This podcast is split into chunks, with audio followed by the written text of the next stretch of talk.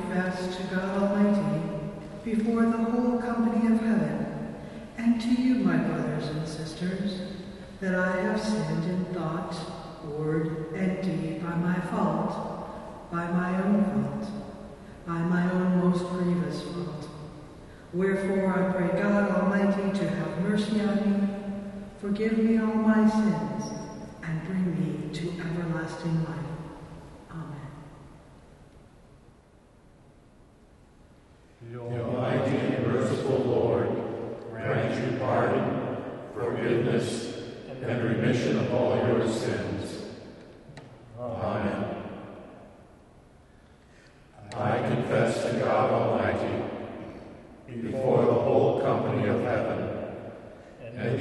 my brothers and sisters.